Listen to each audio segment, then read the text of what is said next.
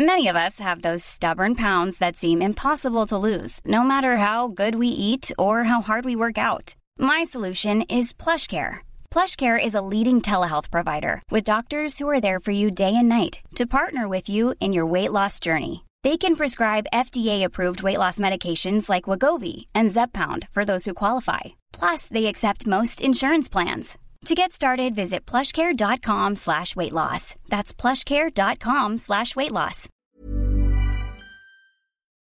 Do you think this march will achieve anything today? I think it'll start a movement, start bringing people together who are interested in helping refugees and, and sort of counter the racism that's been going on. Um, I mean, uh, like for, my, for instance, my workplace, I've got a lot of people who are very racist, very hostile to immigrants, and I think having a march like this and showing people that there is an alternative and there is a lot of people who are actually against it and who are actually in support of people, um, I think will yeah change people's opinions to an extent, and then hopefully a campaign will come out of it, um, possibly through the Labour Party. Now Jeremy Corbyn's the leader, and hopefully we can have a movement that will try and um, put pressure on the government to allow more refugees to come in, close down the detention centres, stop racist border immigration laws, and yeah, hopefully make some radical changes that will really help people across Europe who are displaced at the moment.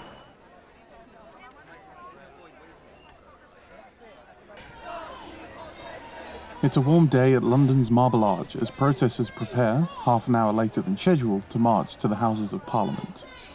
As I make my way through the throng of people, I hear one protester with a microphone chanting with a lackluster response from the assembled masses. Either out of frustration or anger, she snaps.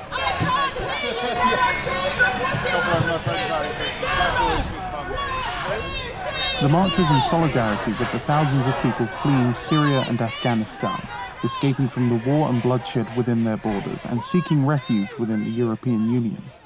Public opinion has been broadly against the influx of refugees for years following the violence of the Arab Springs, until the body of Alan Kurdi was photographed washed up on Greek shores. His mother and brother were also drowned. we kind of got used to it and we forgot how tragic this is. Um, so I think that the image of the boy dead on the beach, as crude as it was, but I think that kind of helped for people that they, they, they finally opened their eyes again realized that uh, it's not just about traveling, but it's actual people dying, kids dying. And so the Facebook event was made, and so the route was organised, and so those with compassion or access to grind came to march.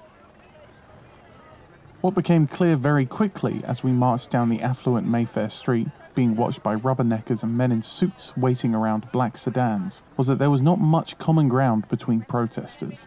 Many came from unions or socialist action groups, die-hard lefties who were out to make noise. Signs that bartered the PM for millions of refugees safe entry were not uncommon.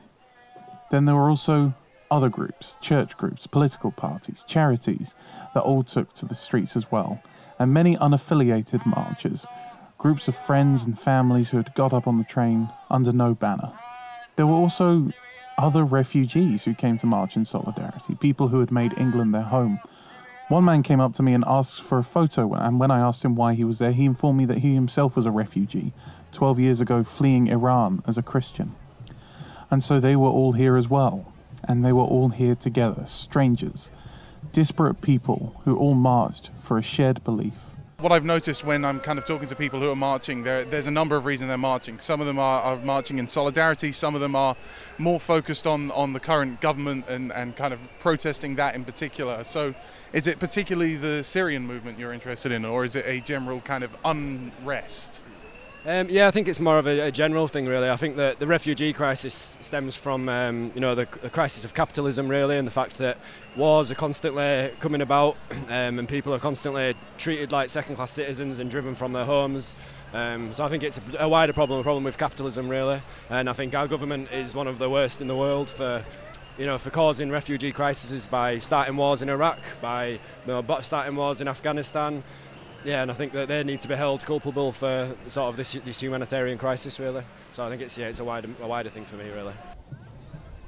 As I marched, I saw an old friend from my days at Essex University. Oh, how you doing? Good. Good. My uh, sister Nice to meet you. I'm Ollie. used to used to do be at Red Radio. Yeah, I'm doing radio right now. I don't know why I was surprised. Essex University is affectionately known as Red Essex. Its human rights graduates are known as the Essex Mafia. It was unsurprising that I found at least a few folk from Colchester in this crowd of protesters. And suddenly, within that context, I saw the activists in a different way. I suddenly knew these people, not all of them, but some of them. These are the folks who put principles about people above people. These are the folks who throw the word human being at you like it's a grenade. These are the folks who will tell you to be ashamed, who react before thinking, whose protest does not invoke debate or change, but instead makes you double down on the opposite side out of spite, even if you know in your heart of hearts that they're right. And it was at this point that we walked past people protesting the privatisation of the National Gallery, attempting to galvanise the passing protesters with refugees in, Tories out. And we saw other left leaning political ideologies getting pinned to this one particular cause, getting pinned to this solidarity movement.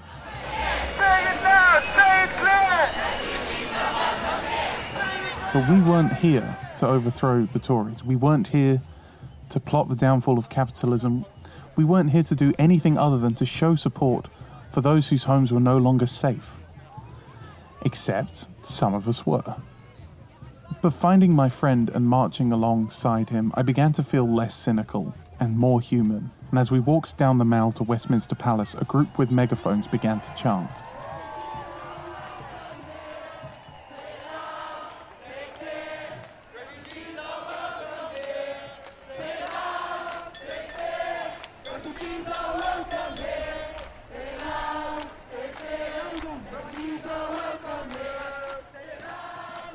And at this point, this mob, this this disparate group of people I'd been walking with, this mob became a voice, and then that voice became a singular chant. This is the phenomenon of the public protest. It's one of the few instances in which moderates and radicals stand shoulder to shoulder. And in civil protest, it's the truth that the loudest voice leads. This can be detrimental like when the protester used children being washed up on European beaches as a reason to yell louder. And this can be good when a stranger says to be loud and clear that refugees are welcome here. But the loudest voice leads, and that's the reality and that's the truth of it. When we arrived at our destination, there was a small stage and a smaller speakers jerry rigged for the day's guests. Many took to it, including Billy Bragg, a political songwriter, who sang us songs from old folk operas. The event organizer came out to say how good it was to see an apolitical process, though that was quickly undermined when a black taxi turned up.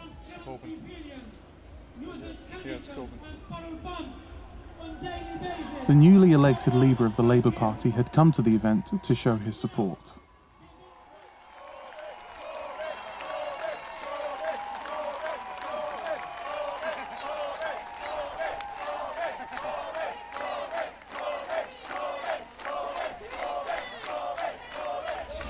People in desperate situations are all over the world. There are more of them now than at any time ever in the recorded history of this planet. If you've never heard the sound of a thousand people being quiet, it's dramatic. The air isn't still, it's electric, it crackles as people attempt to catch the words of the new Labour leader. Well, most of them. And then Billy Bragg led the assembled masses in a verse of the red flag, which from our position sounded like the Labour leaders leading the crowd. And then that was it. The collective became the mob, became the people. The rabble had completed their civic duty, and so they ditched their signs, the symbols becoming debris. Some people started drinking on the greens, rolling cigarettes. The rest started to filter away from Westminster Palace and onto the Jubilee line, going back to their homes, to post their march photos across Twitter, to donate to the UN and to Amnesty International. Some might have been working on the next rally, but all were secure in the knowledge that they'd done the right thing.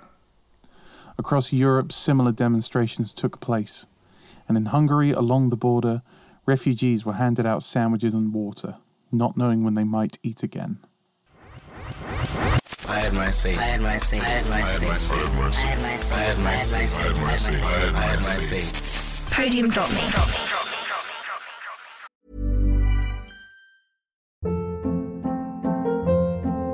Hold up. What was that? Boring. No flavor. That was as bad as those leftovers you ate all week. Keke Palmer here, and it's time to say hello to something fresh and guilt-free. Hello Fresh. Jazz up dinner with pecan-crusted chicken or garlic butter shrimp scampi. Now that's music to my mouth. Hello Fresh. Let's get this dinner party started. Discover all the delicious possibilities at hellofresh.com.